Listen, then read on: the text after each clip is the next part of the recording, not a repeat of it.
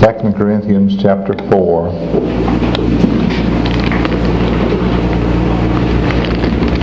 And verse 5. 2 Corinthians chapter 4 and verse 5.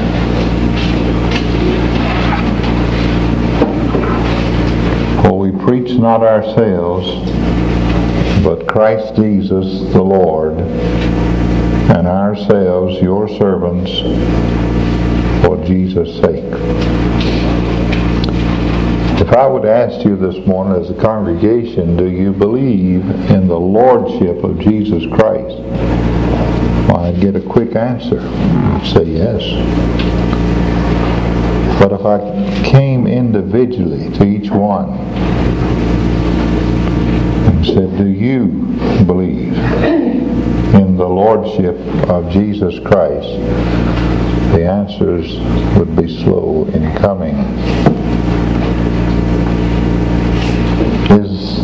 Is He Lord of all you are and have? Talking about everything now. We might have a very disturbing and revealing morning if this was so, where we each one had to give an account. And in singing together, bring forth the royal diadem and crown Him Lord of all. That's one thing. But to do that in your own heart is another thing. There's much misconception today abroad. This idea that you accept Jesus as Savior, then at your convenience you receive Him as Lord. Now that's the lie of the devil. God's Word teaches that Christ must be Lord, that He is not Savior. And if you were to receive Him as Savior, then you receive Him as Lord because He is one person. Do not divide the person of Jesus Christ because of His offices that He holds. In fact, that's impossible. God's Word plainly teaches that Christ must be Lord to be Savior. He must be. There's a cheap, easy believism that does not receive and does not really believe that Jesus is Lord. And I emphasize this over and over because it is so vital in our day. This has been ignored. You hear it, but others do not. And so I want you to, sometime when you're going through the book of Acts now, and you're looking at the word Savior, begin to count. And you'll wind up with about 24 or 25 times it's used. And then take the word Lord and begin to count. 433 times. I believe God's trying to tell us something now. That Jesus is Lord. And we speak of Him today with uttermost reverence. Until Jesus becomes your Lord, until you bow to Him and you come under His Lordship as a rule of your life, you do not really know what Christianity is all about. You might go through the motions of it, but one of these days a shock will come and you will realize that you've been resting on sinking sand. And not upon a rock, the rock Christ Jesus. Turn to Romans chapter 10 and verse 9. Chapter 10 and verse 9. The Lordship of Christ is the confession of the Christian. Romans 10, 9. Well, back up to verse 8. But what saith it? The word is nigh thee, even in thy mouth and in thy heart. That is the word of faith which you preach. that if thou shalt confess with thy mouth the Lord Jesus, or Jesus is Lord, and shalt believe in thine heart that God raised him from the dead, thou shalt be saved. Now this is a confession of all who are saved. They confess Christ as Lord, and calling him Lord and really meaning this, you must have the power of the Holy Spirit to do that. And it's more than just repeating a word and saying Lord, but it's having Jesus take control of your life. In our day, it's presented like this. Saviorhood and lordship are two different experiences.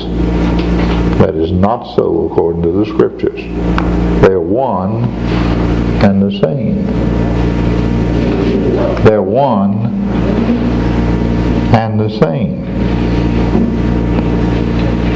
You see, when Jesus comes in, he sits on the throne room of your heart. And he begins to rule your life.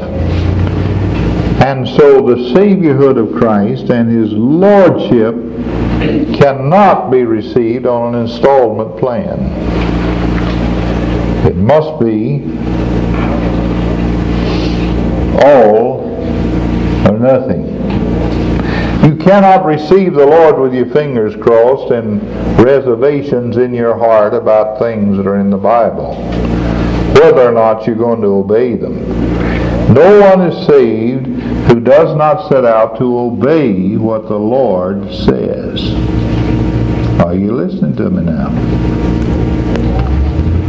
And folks make out like that they're saved and they're not willing to do what the Lord says in this book. They're not saved. You're not to have any reservations on what God has said, and you cannot take Jesus on approval, whether or not you want him, you see. You either take him as he is, or you do not take him. Be sure and understand that conversion, that this takes place, and that no one knowingly and willfully can take Christ as Savior and reject him as Lord and be saved. No one. What's his name? Lord Jesus Christ. The verse that we present so often to people when they come inquiring about salvation is Acts 16, 30 and 31. Turn over there. To show you what's there and what's left out. Verse 30, you have the account here, just before verse 30, of the conversion of the Philippian jailer. And you'll notice in this chapter that God saves everybody alike, but they have different experiences in coming to it. I noticed in this chapter that a young boy was saved under Timothy. His name was Timothy, and saved under Paul's ministry. You don't have no great fanfare taking place. He just heard the word of God and he was saved. And Timothy became a preacher, of course. And then, down at a prayer meeting, a woman was saved in this chapter. And it says at the prayer meeting that the Lord opened her heart. Lydia was her name, seller of purple. And then a young girl was saved, not only a young boy, Timothy, and a lady by the name of Lydia, but you have a young girl who was demon-possessed saved in this chapter. Her experience a little different from the rest of us. But they all arrived at the same place. And so did the Philippian jailer. that comes just before this. Except this man's experience was a little different. It's different from the young boy, because the young boy didn't need a jailhouse being shaken down and that kind of experience. But the jailer did. And so you have it just before this question comes. Verse 30. And brought them out, he brought out Paul and Silas, and said, Sirs, what must I do to be saved? Now, what's the answer? And they said, Believe on the Lord Jesus Christ. Do you see that? I could have read it like this, like most folks do in our day. I could have read, Believe on Jesus. Doesn't say that, does it? Believe on the Lord.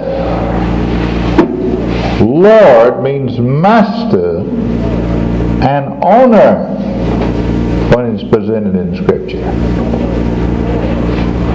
Believe on the Lord, the exalted, sovereign one, Jesus, the Savior, the saving one, and Christ, the anointed one. And each one of these names has meaning for us. And he says, Thou shalt be saved, and thy house. He said, if your house believes on the Lord, they'll be saved too. It's an individual matter. Here's what I'm saying. You cannot be saved on your own terms. Let me ask you now, what is the difference?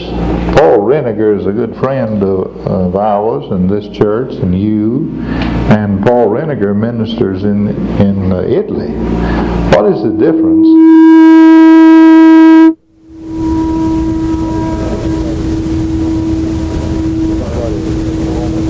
in somebody as a Roman Catholic coming to the confession box and confessing their sins in the confession box, and then the priest on the other side of the wall there saying, your sins have been forgiven. What is the difference in that and somebody coming in a Protestant church like we have here, in the Baptist church, coming forward and falling on your face and forgiving yourself and going back to your seat? Are you listening now? Let me tell you, you cannot be saved on your own terms. I don't believe any man can forgive your sins. The preacher McGuire can't, I'll tell you that. I got enough of my own. You see? I tell you, only one that can forgive sins. That's Jesus. Only one. And you must be saved on His terms, not on your terms. And so, this is the confession of all who are saved. This is the confession of the Christian now. The confessing Jesus as Lord is the confession of all Christians. That's number one. Turn now to Colossians chapter 2, verse 6. It is the confession of the church. Colossians 2, 6.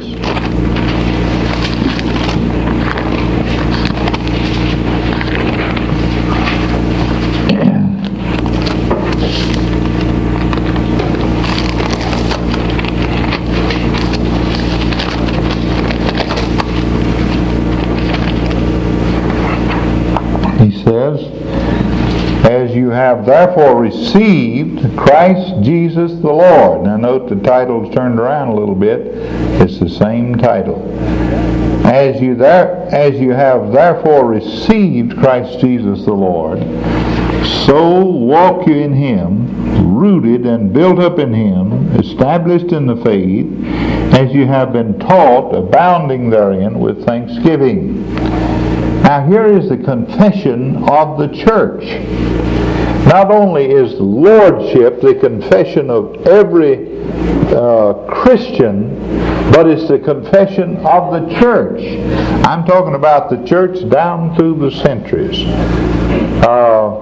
Many a believer has gone to their death as a martyr for the faith by simply refusing to say Caesar was Lord. They refused to say that. They said Jesus is Lord. So Caesar could not be Lord, and so they fed him to the lions in the Colosseum. They pulled him in two on a rack. They put him behind a chariot and hooked their feet to one and their head to another, and they would pull him in two. You ought to read Fox's Book of Martyrs if you haven't read that. It gives personal accounts of what took place. And at one time, over 50,000 Christians were killed in the name of religion, by those who hated the fact that Jesus was their Lord. It's the confession of the church. The church has always confessed that Jesus is Lord. Jesus is Lord.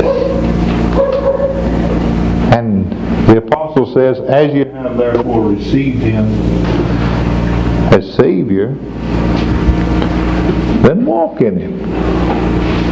Walk in him. He demands absolute loyalty. Absolute loyalty.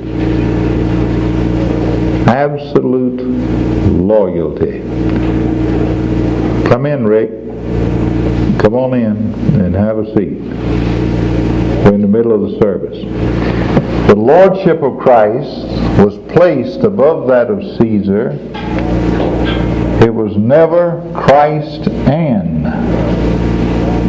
Because no one needs to add anything to Jesus Christ. The lordship of Christ was placed above Caesar. It is Christ or it is never Christ and. Well, when you received him, it is not Christ and baptism. It is not Christ and good works.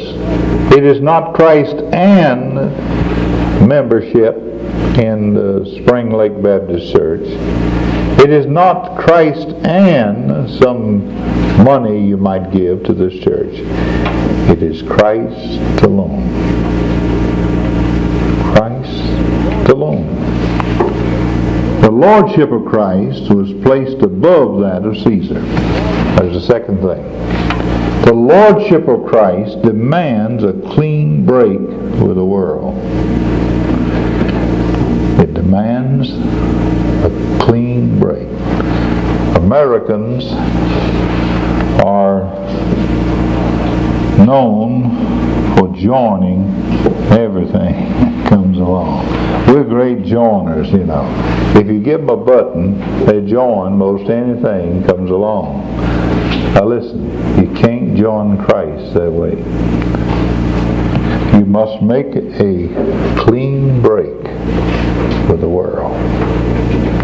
You must say, goodbye world, I'm going with Christ and his people.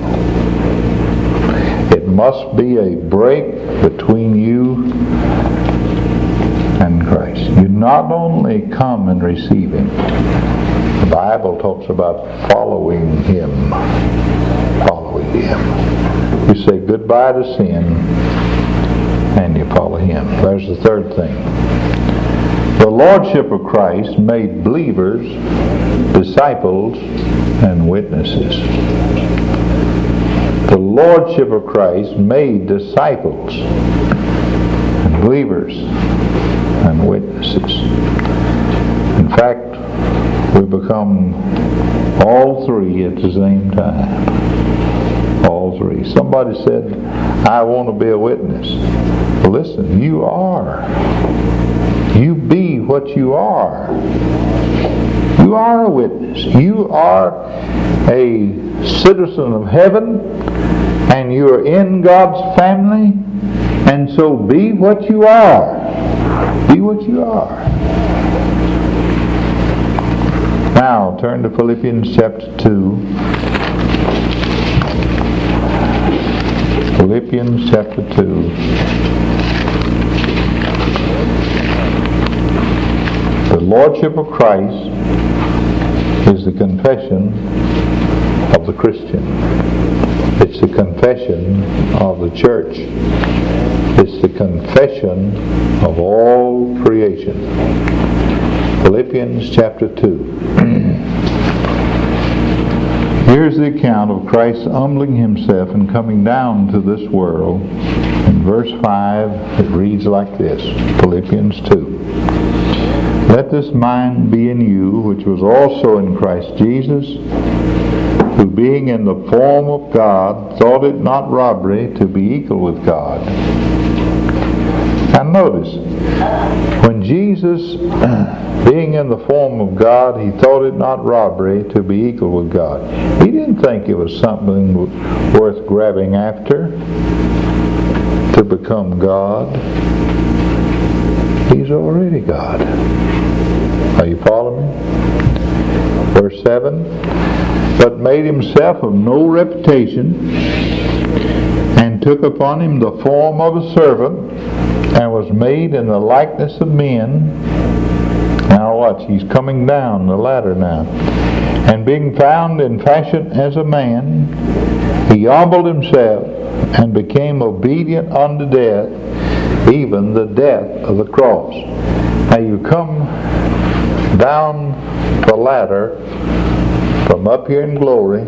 You're stepping down and coming down and coming down and coming down till you get to this earth. In this passage. Then you come to verse 9. Wherefore, that is because of everything that's gone before. Because Jesus has done all of this, he has come down the ladder to where we are. Wherefore, God also hath highly exalted him. God has set him back up the ladder. Now, Lord, watch it. Highly exalted him, given him a name which is above every name. Let me tell you the sweetest name in this world. It's the name of Jesus. That's the sweetest name I know. There's a hymn that goes like that. The sweetest name I know. Did you know when Jesus walked upon this earth, little boys, it was like the name John or Joe or something else that we name so many boys, John, take that as an example.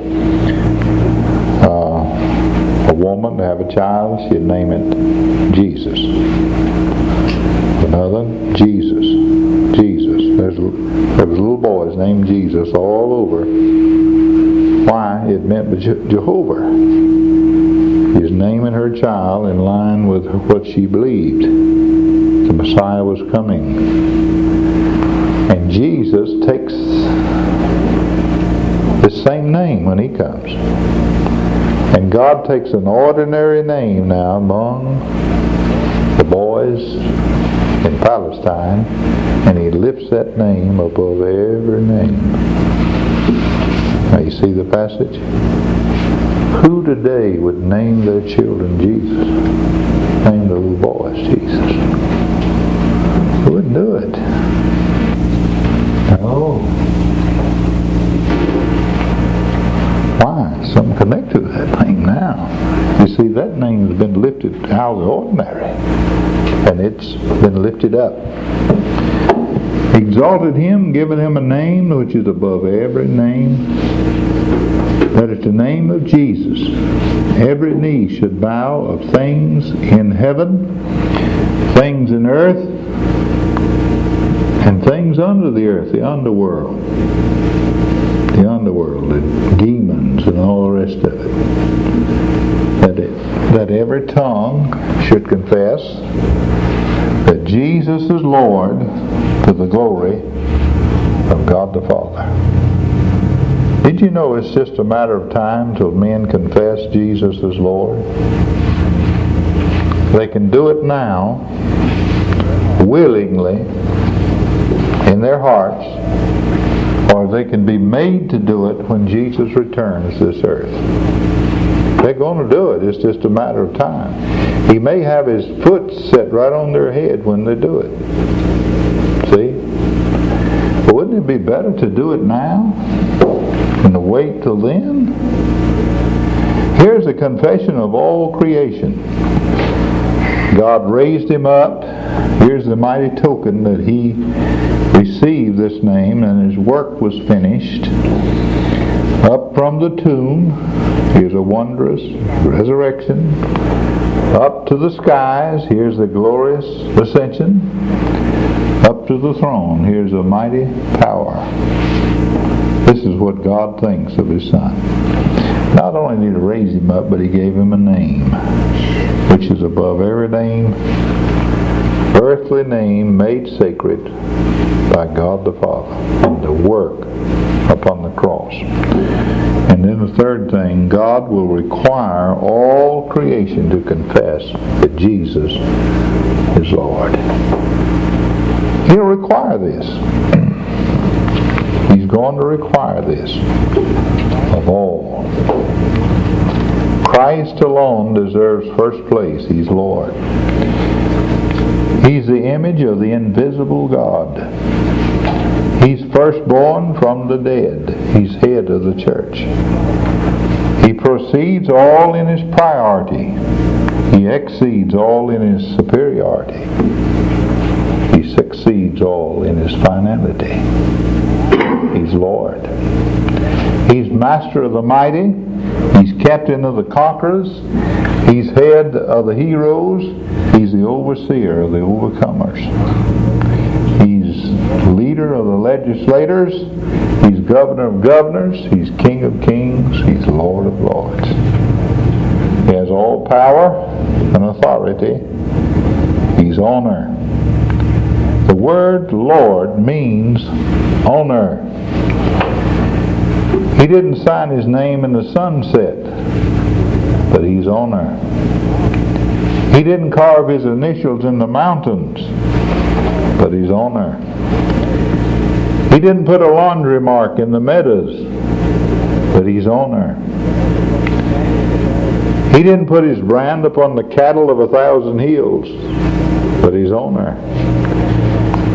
He didn't put a copyright upon the songs of the birds, but he's honor. And not only does it mean honor, it means master. Master, absolute ruler. Born in Bethlehem, brought up in Nazareth, baptized in Jordan, tempted in the wilderness, performed miracles by the roadside, healed multitudes without medicine and without charge. Did you note that? Without medicine and without charge. He died yonder at Calvary. 3 days later he got up from the grave and came out. Men through the ages have tried to reach his power and tried to destroy his power. If you're going to destroy him, what you going to use for power? If you try to destroy him by fire, he will not burn. If you try to destroy him by water, he'll walk on it. If you try to put him in a tempest, in a storm, he'll stand up in the boat and say, "Be still." And the winds and the waves will lay down at his feet. If you try to destroy him by law, he's honest. People are honest enough to say, "I find no fault in him." If you crucify him, he'll pray for those who are crucifying him. If you put him in the tomb, he'll rise again. If you try to ignore him, he'll stand at the heart's door and knock. He's Lord. He's Lord. I'm saying to you, Jesus is Lord. He's a pearl from the paradise. He's a gem from the glory land. He's time's choice's theme. He's life's strongest chord. He's light's clearest ray. He's Lord. There are four different ones I want to give you now, and the message is through. Number one, there are those who neither call him Lord nor do the things he says. Second, there are those who call him Lord but do not the things he says. Three, there are those who do not call him Lord but do the things he says. Four, there are those who both call him Lord and do the things he says. Let's stand. Every head bowed and every eye closed. Father, we're grateful this morning for the message that Jesus is Lord. Thank you that he is Lord, that he's in control, that he's seated on the throne, that he controls this whole world. And God, we pray for everyone that's present this morning, for every adult, every young person, for every boy and girl that's present. We pray that they will realize that Jesus Christ is Lord. And they must reckon with him about this very thing, for he is Lord. God, speak to our hearts, we pray. In Jesus' name, amen.